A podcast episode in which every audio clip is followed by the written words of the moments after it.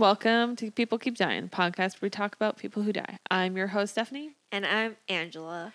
and this is episode nine. And this is sort of a special episode because we're so close to Halloween. Yes. So we're going to do a Halloween theme. Actually, we're releasing this on Halloween. well, I don't know if you don't have time to. Yeah, I'll, I'll. I, I will most definitely. Yes, I'll edit this tonight, Okay. and then we will release it for Halloween. This will be out on Halloween. Yeah. If so it's not on, ha- if it's it. not on out on Halloween, it's Angela's fault, not Stephanie's fault. We're just saying that right now.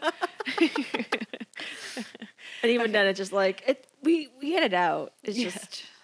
So on this spooky Halloween special episode ooh, of Halloween, uh, we are doing Halloween murders. Uh, something.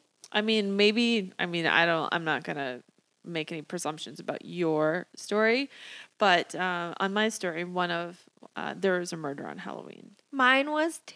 Okay, yes. So we're telling Halloween stories. Uh, I would have loved to have told you scary Halloween stories. Uh, I mean, as scary as this piece of shit is, um, I mean that's not what this podcast is about. No. We don't we don't do scary scary stories. Uh, I'm going to talk to you today about uh, John Douglas White, and uh, I got most of my information because there's not a lot of information out on this person, which was really shocking to me. Um, Because he's a serial killer, right? because yes, he is serial. Uh, spoiler to for my story. Um, so I really thought that there would be like more news articles. Um, and there really was just more news articles on his most on the Halloween one uh, than anything else. Uh, so I got most of my information from Hellbeast.com and Murderpedia. So John Douglas White was born May twentieth, nineteen fifty seven, uh, in some backward city in Michigan. I, it's probably not even backwards. He was born in some city in Michigan. In Michigan. Uh, and he grows up and gets married and he moves to Battle Creek, Michigan. And that's sort of where his reign of terror starts. Where is it? Do you know? Battle Creek, look it up? Michigan? No, I don't look that shit up. It's in Michigan. We we pop all over the place, but everything's going to be in Michigan. Cities don't really, I mean, they matter, but not We're a in lot. known. Michigan. We're in Michigan. We're in Michigan. we at least know the state. It's better than me most of the Yeah. time. And so one afternoon uh, in Battle Creek, Michigan in 1980, uh, Sir, or not Sir, Mr. John uh, Douglas White uh, stops one of his neighborhood girls, 17 year old Teresa Etherton, and invites her over to check out his new slot car racetrack that he has set up in his basement, which um a little weird. Don't a little weird. take. Don't follow your neighbors into their basement. Yeah. Unless you have uh, like when you hear stories about like little kids, like coaxing little kids in to go see your slot race car track, I or could anything. I could probably understand that a little bit. Like a Yeah. little six year old kid. This was a seventeen year old girl.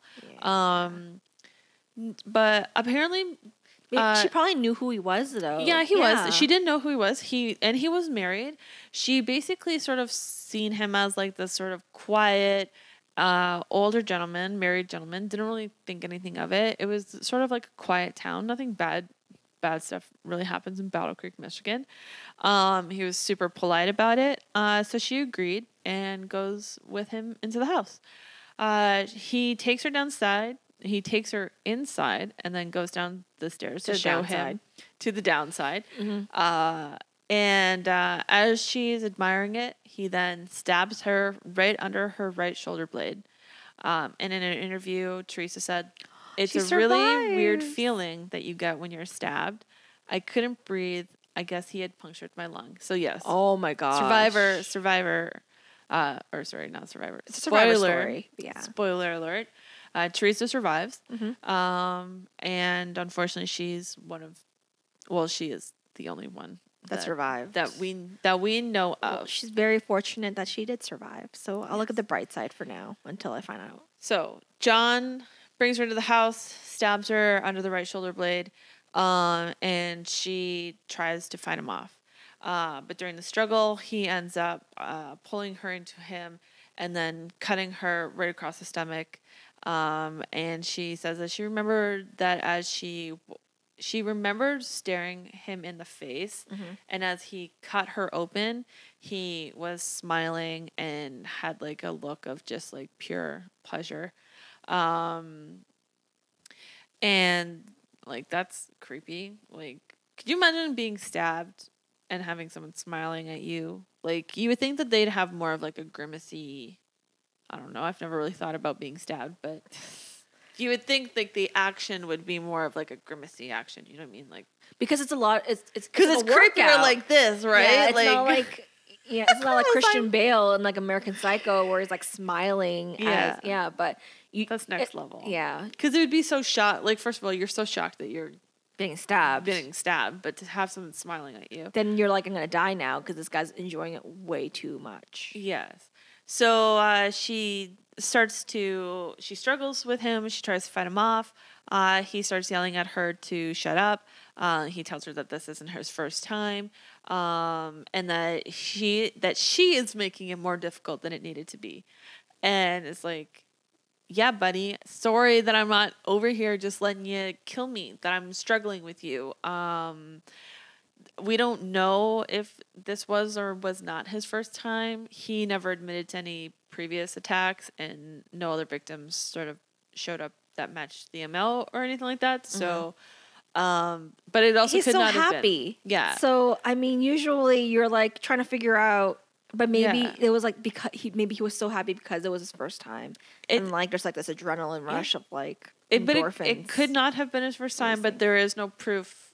I have no uh, proof that he had killed anyone prior Yeah. to um, Miss Teresa. Well, maybe here. that's why she survived because she was the first. Oh well, she actually, by the grace of God, is she? It was a miracle that she Oh. survived. Like truly, truly, truly. So, uh, uh, during the attack, as he's stabbing her, he also starts calling her by his wife's name, um, and stabs her uh, several times in the stomach, yelling about how she's put on weight. So it's he's like angry at his fucking wife, and uh, it that seems to be a little bit of a a thing with him. Is he gets a little bit angry at his wife and he goes kills kills someone else. um, so he stabs her 15 times in total, uh, and then begins to rock her back and forth and tells her to shh and go to sleep. Uh, Teresa starts to go a little bit limp. She he lays her down on the floor to bleed out, and then basically like stands over her, hovers over her, and mumbles like, "Are you th- dead yet? Uh, why haven't you died?" Um, and she, you know, says, "No, I haven't." Blah blah blah. Which, like, I, I I couldn't even imagine like having conversations. Like she did this interview and she was talking about like the conversations that like he was having with her and it was just nah. So he also said to her that like you're going to be a really nice piece of meat. And Ugh. when she asked him what he meant by that, he said if I can't have you, I'm sure as hell not going to let anybody else have you. Ew. Um so and then he starts to kiss her. Ew. Yeah, so That's so. I don't Um, know why that's like the grossest part. I think it's because like she's covered in blood. Yeah, and like he wipes off her mouth, like the blood off of her mouth, and then tries, and then tries to kiss her. Ew. Um, and then he holds her hand and says, "You're going to go now. I'm so I'm really sorry you had to go like this, but what the fuck? You're just a woman." Um, then he attempted to cut her throat, uh, but she moved her head down, I guess, a little bit.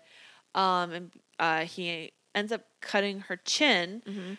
and doesn't realize that he hasn't cut her throat because there's so much blood, and so he just assumes that he's She's cut her throat and uh, lays her back down. And Teresa, by some glory, uh, pretends to be dead, Mhm. um, and John walks away. Jeez. Um, Teresa tries to get up, but she can't because she lost so much blood. And then she hears someone come back downstairs, uh, and she realizes that it's the wife.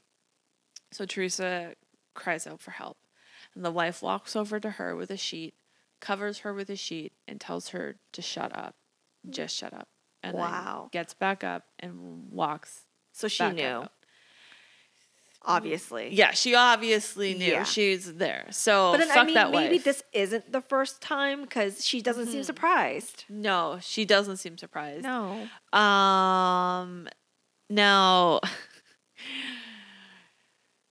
so yes, it's very possible that it isn't the first time and they've gotten away with it because the wife clearly seems complicit in some way. Um, Usually, there was regardless of how you are, you're, you're surprised with the first kill, right? there was a little bit of a uh, an argument that was made as to whether or not she was in fear of her own life, and maybe that's sort of like Mm-hmm. Not going to make any assumptions about the wife, but fuck her. yeah. Um, these people, because it, you know, I, I don't know, but these people well, how were she idiots. survive? So these people had they invited people over. Um, I'm assuming possibly to either like maybe create like an alibi, like Uh-huh. oh well, my husband and I were entertaining guests, Yeah, or yeah, yeah. like maybe the wife came home and he went upstairs and he was covered in blood, and the wife was like, "What the fuck?" Like maybe this was the first time, and then the wife was like, "Well, I'll help you cover it up," or like Or maybe they already because had people coming the over. side is only told by Teresa's. We only know Teresa's Mm-hmm. version of the events. Um, so they, uh, John and his wife have people over, and uh, one of them hears Teresa screaming from the basement. Mm-hmm. Um, which, yeah, of course. And so they call the police, and the police show up, and Teresa's saved. and then he wasn't. So in 19, so he gets charged. Uh, he's found guilty with assault with the intent to murder. Um, and in 1981, a jury finds him guilty. But John didn't want to go to prison. And so he goes to the courts and he's like, I'm really sorry.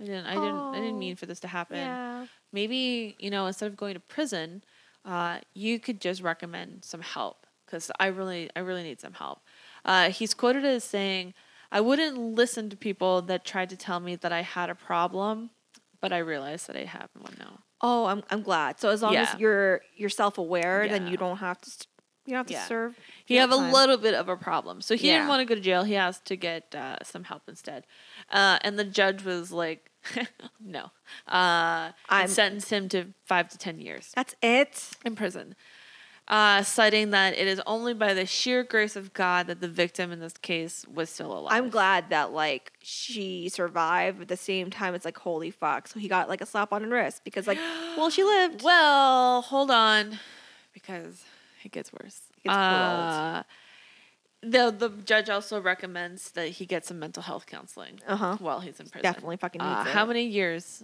of the five to ten do you think he served? Nine months. No, he actually he did serve two years. Okay. Uh, he got he won an appeal on his conviction. Sure. Um, because he He's super claimed sorry. he claimed that his attorney was wrong uh, to not raise an insanity de- defense because poor old John here had partial amnesia Oh my because god. He didn't remember what happened. So he should have been able to get an insanity defense, and so he uh, got his conviction appealed and was released after t- two years. And of course, because this is in the early 80s, they didn't notify The girl. victims Mhm. uh, at this time.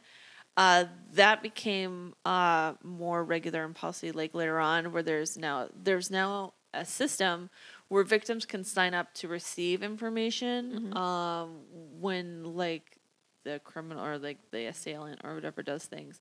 Not during this time. So Teresa didn't find out until two years later when she was one day standing in line somewhere and she heard his voice behind her. And when she turned around, he was smiling at her. Oh my god.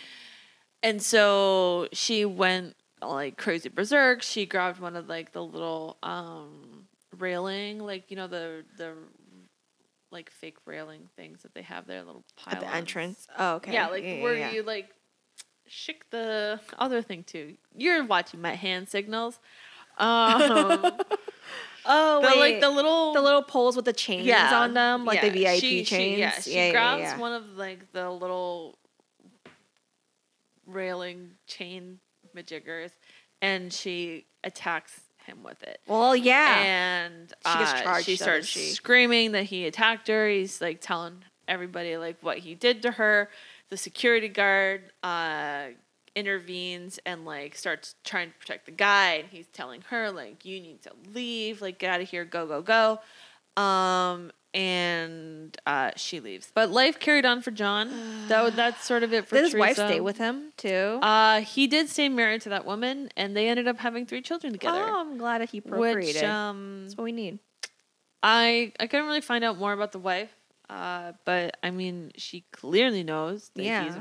a murderer. I'm kind of worried about like, how his children murderer. turned out then because of the way his wife was, not because of like it's Well, not. You know what I mean? Like yeah. yeah. Who knows? I mean, the maybe he was a really good dad. Who knows? The Maybe. wife seems a little off too. Yeah. Yeah. Yeah. They're both pretty off.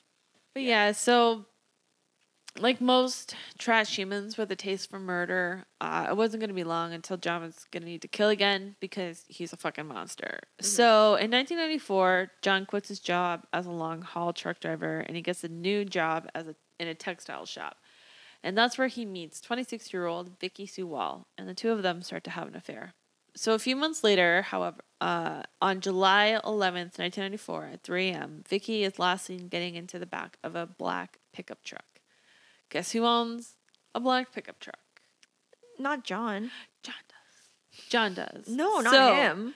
The police, um, the police questioned John uh, on her on her disappearance, and at first he's evasive. He starts saying that he hadn't seen her and he has no idea where she is. Doesn't know what the police are talking about. Didn't even know that she was missing. Uh, and then when the police show him the video of her getting into his truck, he's like, "Oh, oh, okay, yeah, no, I did see her. I was actually there to meet her. Um, we hung out in the truck for a little bit, uh, but then I left. But when I left, she was still alive. I mean, obviously he gets away with it because he's serial, so he- it would have been more than one person. Mm, okay, so, um, and the police were like, okay, we don't, don't really don't have anything to That really go on. We've questioned him. He didn't crack, so they let him go. Sure. Uh, a couple days later, John attempts to commit suicide uh, with some alcohol and some pills, and they should have let him. What a fucking unfortunate thing that he didn't fucking die because again, so many lives, like just lives would have been spared. Yeah. So he overdoses. He ends up back. He ends up in a hospital, and the police are like, "Hey, that's a little fucking suspicious that you tried to kill yourself." Um, so they come in. They start questioning me again, and this time he's like, "Oh, you know, I get these blackouts, and sometimes I think, you know, I do violent things in these blackouts, but I I don't remember, and it's it's possible that." Maybe I may have had a blackout, and maybe I may have done something Oh my to, to. Vicky. Um, but he doesn't remember because that Partial amnesia. Yeah. well, I mean, he was able to argue it during his case, so it's a previously known. Yeah.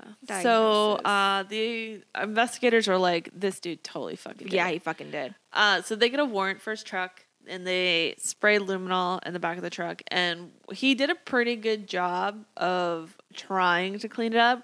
But this fucking puppy blew up, started lighting up like the 4th of July. Like luminol, it was glowing everywhere. There was so much blood. So someone was bleeding clearly in the back of this truck. Uh, but DNA testing was still really new and they couldn't prove that it was Vicky's. Um, so they couldn't arrest him and the case ends up going cold. They have to release him. Six weeks later, however, because they didn't have a body, that was why. They didn't have a body yet. She was just sort of missing, and they couldn't really prove foul play until you have a body. So, six weeks later, a uh, resident, a local resident, was walking near his parents' house when he spots some drag marks off uh, a trail. So, he's like, Hey, what's this? And he follows the trail up, and that's when he notices uh, some white tennis shoes and a pair of underwear. Uh, he's like, Well, that's a little suspicious. A little bit. Uh, walks a little bit closer. That's when the smell hits him, and he notices a skull. And, that's, and then he turned, hightailed it out of there, called the police. Police showed up. Uh, Vicky was uh, naked from the waist down, um, and her body was so badly decomposed that they couldn't determine a cause of death. Uh, but the pathologist ruled that the manner of death was suggestive of homicide. Well, I mean, she was dumped somewhere. So Yes. usually when that happens, you were. She hurt. was yeah, she was dumped. Uh, John was charged with murder. Um, and at first he was like, "No, it wasn't me." Mhm. And then uh, he very quickly uh, flipped, and he ended up pleading guilty to involuntary manslaughter. Oh my gosh. Uh, and the police were like so shocked because they didn't have, they had no proof. They had no proof of her cause of death. So the fact that he pled guilty, like, and admitted that yeah he did it was Mhm. like he could have gotten away with it if he would have just sort of hung in there and yeah, denied which is it, but awful. Wait. he didn't. So uh, he is sentenced to eight to fifteen years in prison. Oh That's all good. Uh, and the following year, his wife finally divorces him, which is, I mean, she was pretty okay with like murder and attempted murder, but don't fucking cheat on me. Yeah. Apparently. She uh, didn't, like, like the didn't fact that- like that. She he, she likes the commitment. yeah. It's okay if you like go and rape someone and murder them, but don't be in a relationship with them. Well, so the raping wasn't really happening Oh, per se, right? So but, but I mean, she now- was naked from the waist down. yes, but they didn't know sort of what happened. There was no proof that he had raped Oh, her. Okay. Um, however, with the next story, because he does develop a fetish to have sex with a dead body. Mhm. Now, in the stories that I had sort of read, they were saying that this is what he was escalating to. I sort of feel like that was his plan the whole time. Um, that he wanted to have sex with her corpse. Mhm. Um, we don't really know what he did with with Vicky. Um, So he's out of jail now, isn't he? so, yes, he so he goes to jail for the fifteen years, Mm-hmm. and luckily he does serve his full sentence. But I mean, he's unluckily, he's out. But it's fifteen years, and he was released in two thousand and seven. Um, and all in all, it seemed like prison did pretty good for him this time. Maybe because he actually was in there for a long period of time, and he did get his mental health help. Um, and he also found God, and he became very devout. And soon after his release, he miraculously somehow gets voted in as a pastor uh, at the Christ Community Fellowship, which is a small church in Deerfield, Deerfield Township of Mount Pleasant in Michigan. Oh my god, something's wrong with these people. Yeah. Um, and to make that all worse, the members of his congregation knew about his past. And they were just okay with and they still voted him in. So Good. this dude must have been fucking charming. really Like, charismatic for sure. He's, sociopaths all of the personality. super all charismatic. personality. He was probably like, "Listen, I did some shit. You know, I murdered someone. it was and almost murdered involuntary. I don't know what happened. It was Yeah. bad. I Like, I've didn't got rape this them. ment- I, well, I mean, That's what he's gonna uh, say though. If I there's no proof yeah, of it, he, he didn't rape them. Um, and uh, yeah, he must have a good song and dance because he even gets engaged to one of his uh, one of his members, Oh his God. members of his congregation, uh, a lady by the name of Sally Gay, and I'm not really sure what uh, Sally personally saw in John. Um, but I can probably There's guess what tons John of saw people. in Sally. did she look dead? No, Sally had a 24 year old daughter Oh. named Rebecca. And Rebecca lived just a few doors down from John, uh, very similar to how uh, Teresa lived just a few down, just a few doors down. Uh, so we're repeating the, your, your MO a little bit here. So uh, even though Sally knew about John's past, uh, Rebecca didn't. And I'm sure if Rebecca like had Knew. known, uh, she probably wouldn't have been okay with it, No. and she probably wouldn't have, you know, been as trusting. Um, but you know, to Rebecca, John was just like this quiet old pastor, uh, who was nice and polite and You just don't expect someone. Yeah. She would even let him babysit her three year old son, Ew. like while he was at work, because it's her mom's boyfriend. It's her mom's pastor boyfriend Don't trust your mom. who lives down the street a little bit? don't trust your mom take Yeah. Never. Don't ever trust. Yeah. So, but unfortunately for Rebecca, John wasn't. John wasn't a nice guy. He was a murderer, uh, a pretty pretty sick one at that. And um, John was starting to feel that itch again. Oh no. oh, no. The amnesia was coming back. No, he was starting to feel that itch again. Well, yeah, the The amnesia. amnesia. The amnesia's Yeah, the temporary amnesia's coming back. it's coming back. So on October 31st, 2012, after drinking several beers to build up the courage, John broke into Rebecca's trailer home, uh, snuck into her room, and then struck her several times in the head with a rubber mallet. And then afterwards, he strangled her with a zip tie until she was dead and then raped her repeatedly. Uh, when he was finished, he picked her up, put her in the trunk of his truck, uh, drove her a half mile out into the woods, and dumped her body. Then he drove back to her house, got into her car, took her phone, threw it into uh, a dumpster nearby, dropped her car, parked it at the local bar, uh, and then on the way back, dropped off the bloody mallet and the broke and the towels uh, in different dumpsters.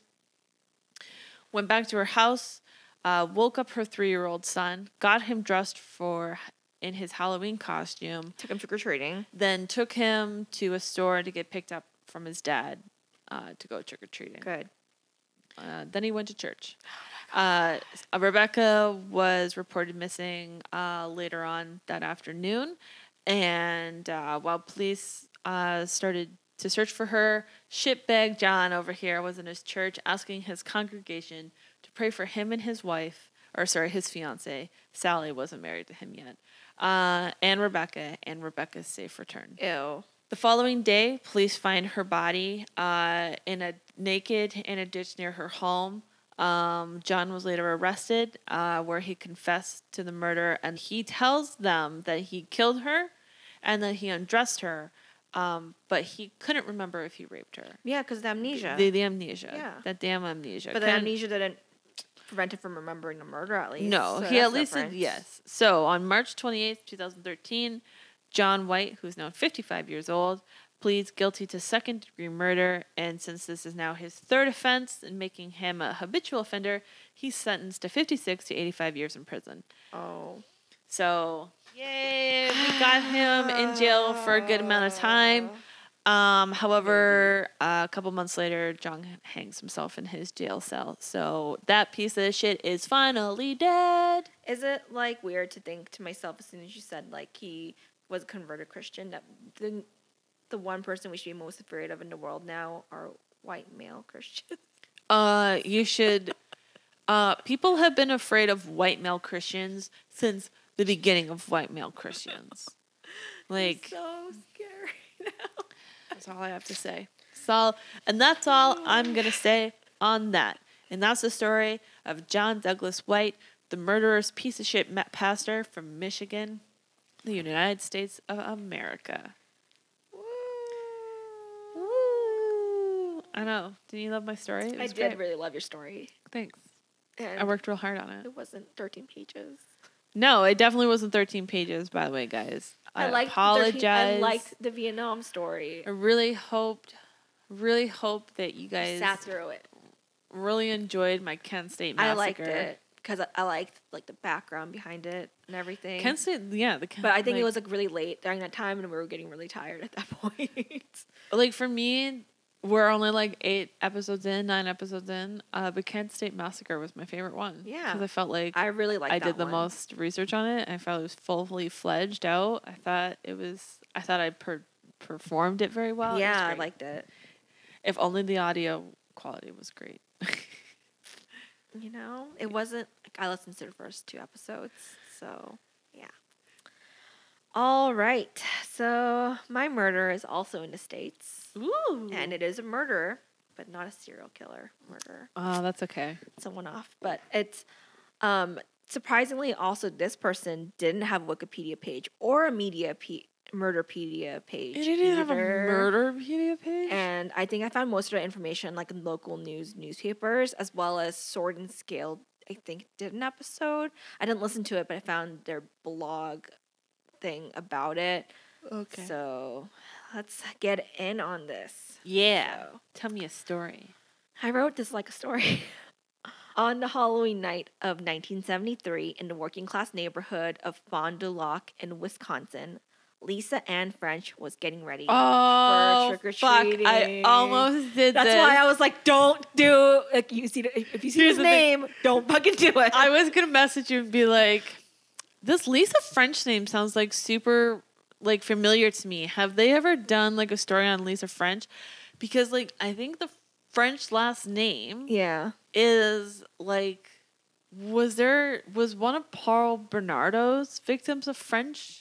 Maybe But- a, a person with the last name French. Yeah, with the last name French. But Lisa, I was Lisa. gonna do her. So did you read it? No, like I only did a little bit, but because I was so taken back by the Lisa French, I was like, Maybe this is a popular. Like I'm pretty sure this is a popular story. and that- Surprisingly, wasn't. that is insane. that, that the story doesn't Maybe that's Wikipedia why page. I didn't. I, when you said the don't do a Gerard or whatever, Yeah, Gerald. Gerald, I didn't even know who had killed her. I had only seen the Lisa French So, name. so you haven't actually gotten there yet. Oh my god, that would have been so great if we did the same story. So Lisa was nine at the time, a Yes. fourth grade student at Chegwin Elementary School. Lisa was to meet her friend Ann Parker and head out to the outdoor party hosted by the parents of the neighborhood. During this time, there were scares of poisoning candy and razor blades and candied apples. As it was So- at the time. Yeah, so the community wanted to create a safe space for children to still enjoy Halloween without dying.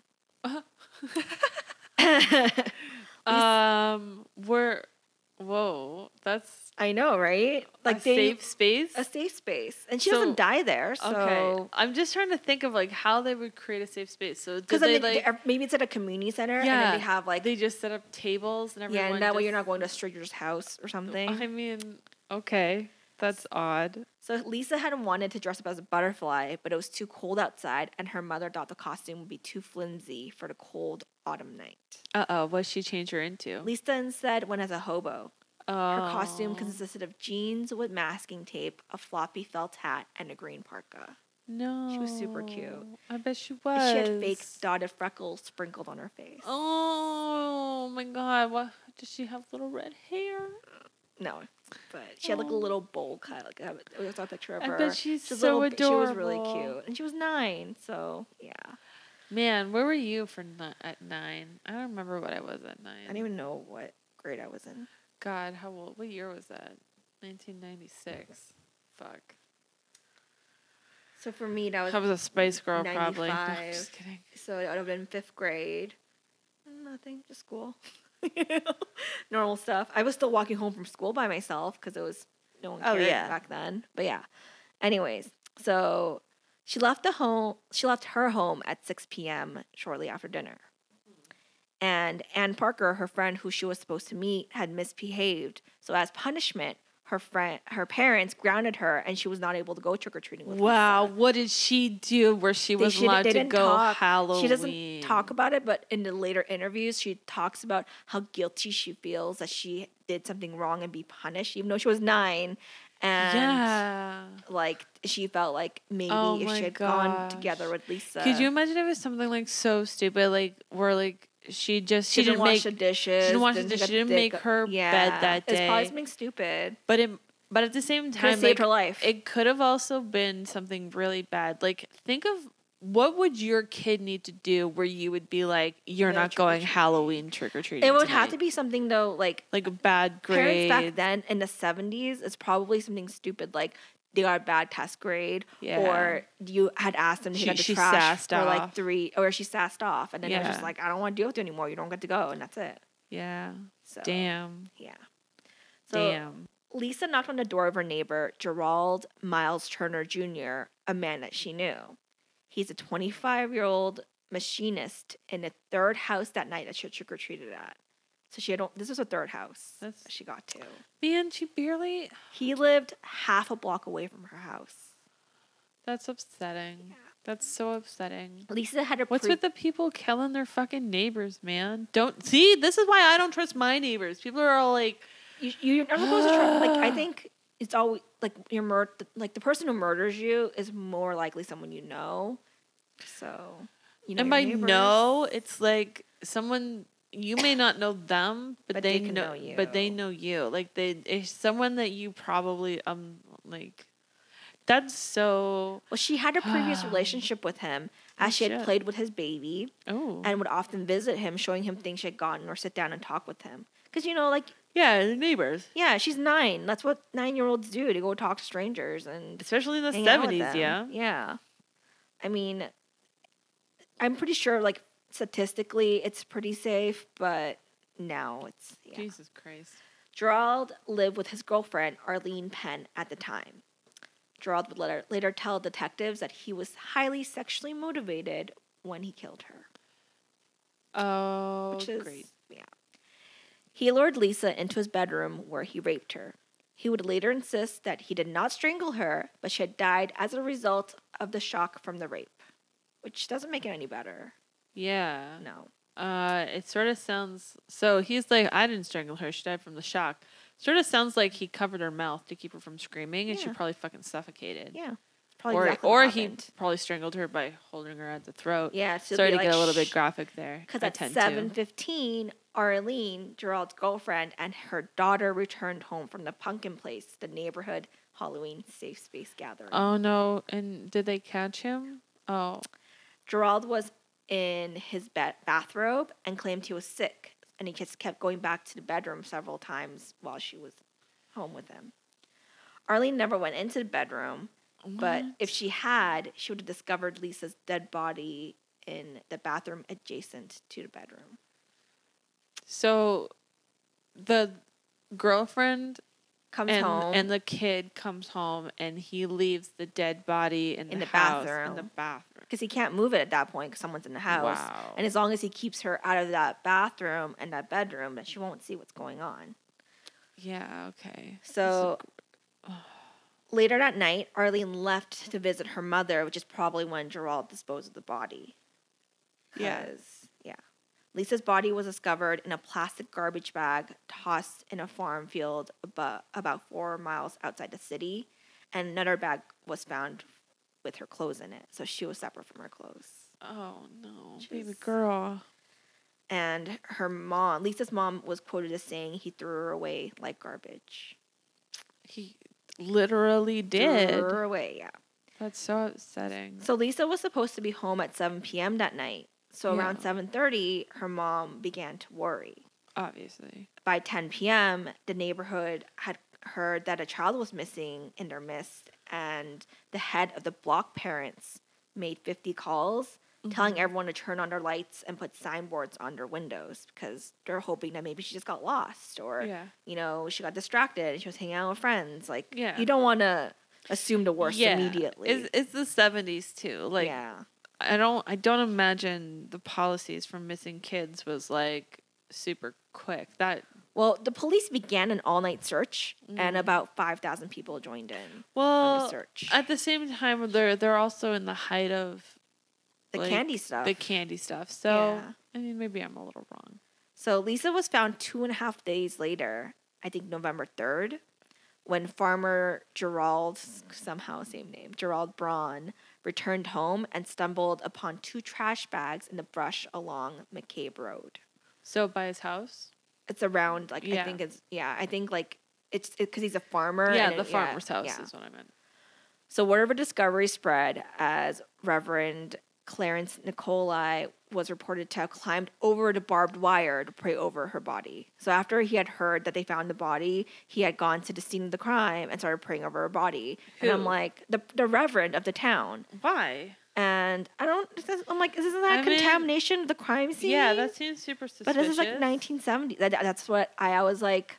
It just seems weird because they had talked about how he cut his hand on there too, and I'm like, it sounds super weird. It suit. It sounds like the the pastor did it. It sounds like we have another murderous pastor. yeah, Uh, maybe your pastor is really my pastor, maybe and maybe uh, the timeline matches. it's in 1974, so I don't But really know how old your your your your person probably. probably did it. Yeah, there's some proof. But anyways, police brought in Gerald for questioning after interviewing him because they interviewed everyone in the neighborhood, obviously, because they didn't really have any leads to go on, mm-hmm. and found that some of the details he gave of what he did that night gave off red flags. They didn't say what the red flags were or what it was, but I think that they don't tell you because they they don't want people to like read it and then not do it in the future if you happen to kill someone. Well, it's just he was probably inconsistent with the story. Yeah. like that's all. Like they, it's probably just the information is probably just there, that pro- wasn't provided to Mhm. anybody. So he at that time had a pending case Mhm. involving a young babysitter and sexually ugh, sexually assaulting the young babysitter. Okay, so he was already He already had a record. has a past of sexually assaulting younger people. And she's 25, so it's, say young. I'm going to assume that she's in her early tw- teens. Mhm. Yeah. Um, he wasn't brought in for another round of questioning until March 1974, which is four months, five months later. Yeah. Where he started contradicting details that he had previously provided. For months, he was asked to come back in for more questioning, which he complied to. In the fall of 1974, the police asked him to take a take a polygraph test, which he initially refused. He provided hairs and so they asked him to come back, and each time he started giving like a different answer, like a slightly different Yeah. story each time, and then so they're like, "Can you do a polygraph test?" Because they're he's trying to get to the bottom of it. no. So he also provided hair and fibers from his bed sheets, which would later match the hair and fibers pulled off of Lisa's body. Oh no. So after reluctantly agreeing to take the polygraph test, the test proved inconclusive for the police to ask him for a second test, Yeah. and he refused the second test. Well, why would you agree to the first one if you're not going to agree to the second one? And, but during this time when they were like asking him and stuff, he had suggested that maybe the death was an accident. Oh, that's sort of like my guy. Yeah. Maybe. Maybe Maybe this guy also has partial amnesia. Yeah. Maybe he also has blackouts. Autopsy of Lisa's body ruled that she died of, as- of asphyxi- asphyxiation. Yeah. And a pathologist who would later testify um, said that she died from shock during the assault, which is probably where he came up with the story that she died of shock. I don't so know. A pathologist said that she died And of yeah, shock, in but someone trial, else said that it was it's asphyxiation. asphyxiation. It just seemed weird. I didn't really Yeah. know why it has such differing things. I thought Maybe- it was important to know. Maybe the pathologist was working on his side, yeah, and but that was I, like I feel like if you're a person of science, you should never be trying to interpret. Uh, They do it all the time. They do that shouldn't. all of the time for money. People do it all the fucking time. Well, anyways, this led to two more hours to question of questioning, which resulted in Gerald confessing to Lisa's rape and murder. Okay, well at least he fucking confessed. I don't care if it took Mm. extra time then. Gerald also provided a map of the general location of where he dumped the body, but you have to remember that at that point they had already released information of where her body was found. So, So- he could probably, if if during the trial, like they asked him, "How did you know where the body is?" He's probably going to be like, "Well, I knew because everyone knew where the body," you know. Oh, Because during the trial, Gerald would retract his words and deny his confession, telling the jury that he did not kill Lisa. Of course he did. Of course, he didn't, right? So now he's trying to get his confession thrown out, and he's trying to say that he knew, like, what there's he, holes what, in the stories. What was he saying that like the cops pressured him? Yeah. Okay, that's why we film our shit now. In the seventies, though, not so much. Yeah, So Gerald, even if you AR found pressuring them, it doesn't matter. yeah. I mean, So- we we just didn't delete those files if we if we do Well- that, or we're like, oh, the camera wasn't on. You watch Making that a. Murderer, and you're like, they don't care. Yeah, I mean, the camera shit only comes into play if someone like does anything Yeah. about it. But So Yeah. Gerald was found guilty of second degree murder, enticing a child for immoral purposes and acts of sexual perversion. that's gross.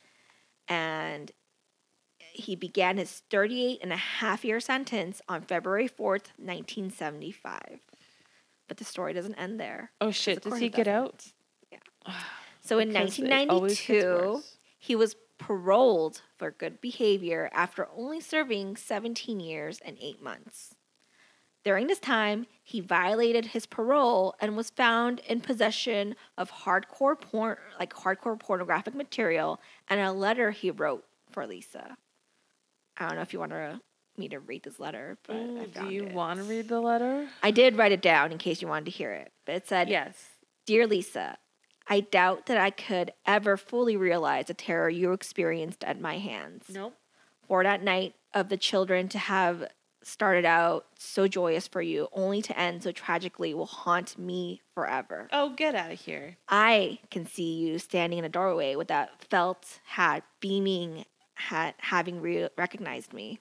You creep. Then I see the light in your eyes turn to fear as I close the door behind you. The rest of my life, I will have to live with what I did to you.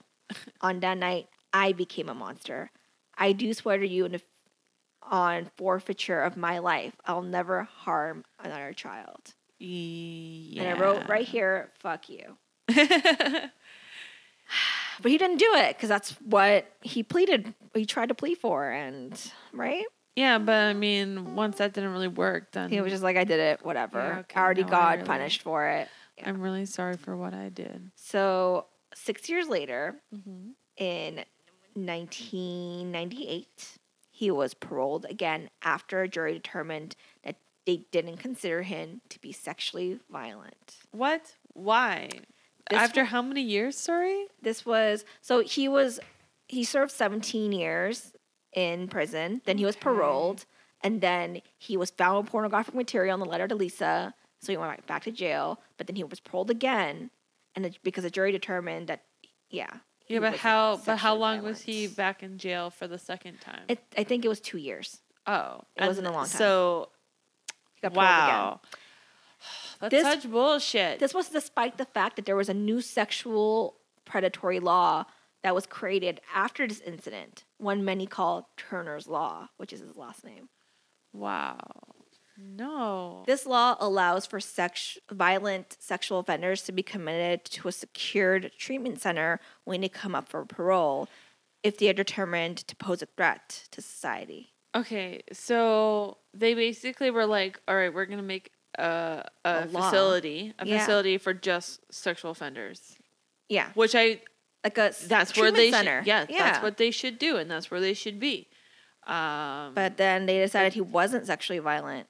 oh, well, they're wrong. And during the hearing for this, a 15 year old babysitter, a former girlfriend, and two former wives testified that Of- when they declined Gerald? sex, huh, Of him? of him, Oh.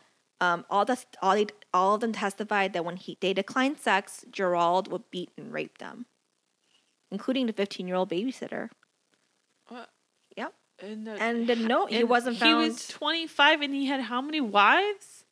yeah, two, well, I mean, at this point, I guess like he went to jail when he was 25. Oh, yeah. Sorry. But I guess he could be married when he's in jail because people are That's really weird. gross. Yeah. But I'm gonna assume it's before jail because, yeah, So they base so these women come and say that when they turn him down for sex, he beats and rapes them, and Yeah. they're just like, "Oh no, we don't find you sexually he's not a aggressive. violent You're not sexual offender. You're not a vi- yes, he is. What is with this panel? hmm Jesus fucking Christ! So on July 1998, when he was out, Gerald would wave a knife and shout at a caseworker at the Madison group home he was cooking at. And when they went to the judge for it, he refused to revoke his parole.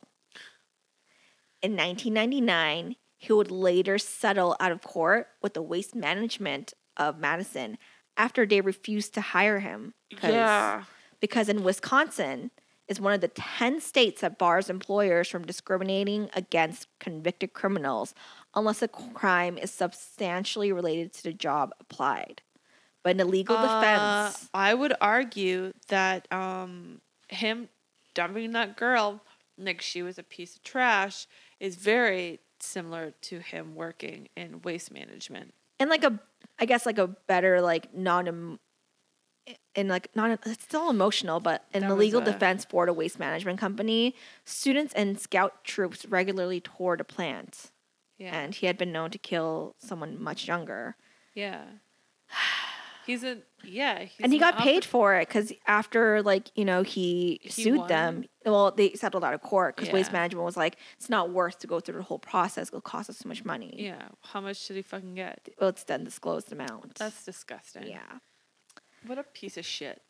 gerald was sent back to prison in 2003 when he was found to have violated his parole by possessing and viewing hardcore pornography in the halfway house he was living in He just couldn't give up that porn, No. man.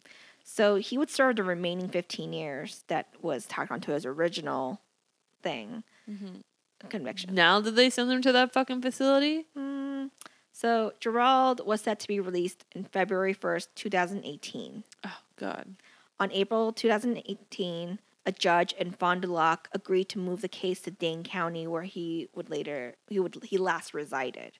He's still alive, Oh, and he's still in that he would custody because they're still trying to fight this out because they don't want him to be released. Mhm. The state is hoping to keep him behind bars under Turner's law, which I feel that the law is basically known by your last name Yeah. and you as a person. I would really hope that the law that is named after him would be able to keep him behind bars. You would hope so. Uh, it hasn't yet, but let's see if we can squeal it in there, Wisconsin. Well, the last thing that was the last thing I Squeal found. it in there, Wisconsin. What the fuck, Stephanie? That's good. it's it's our tagline. Squeal it in there. Squeal it in there. Is the last thing I was able to find on the case. So, Wow. and this piece of shit is the reason why so many towns have Halloween curfews. And why There's children- Halloween curfew. There's Halloween curfews Okay. in a lot of towns. Because in Ohio, I have a friend that lives in Ohio, and they have like people start going trick or treating on the 27th, and they have like in What? this area you do the 27th, and then this area does the 28th, and on this area does the 29th. That's actually um, kind of great. And I was just like, why?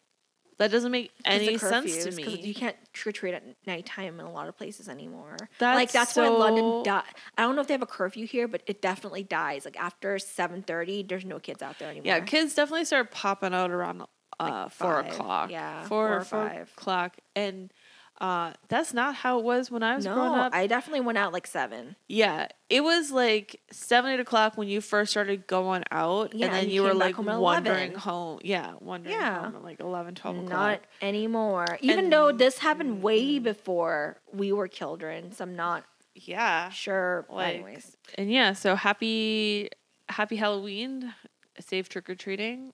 I hope you guys enjoy. I hope you trick or treat, even though you're, You're well past your age, like I did. Okay. Not me.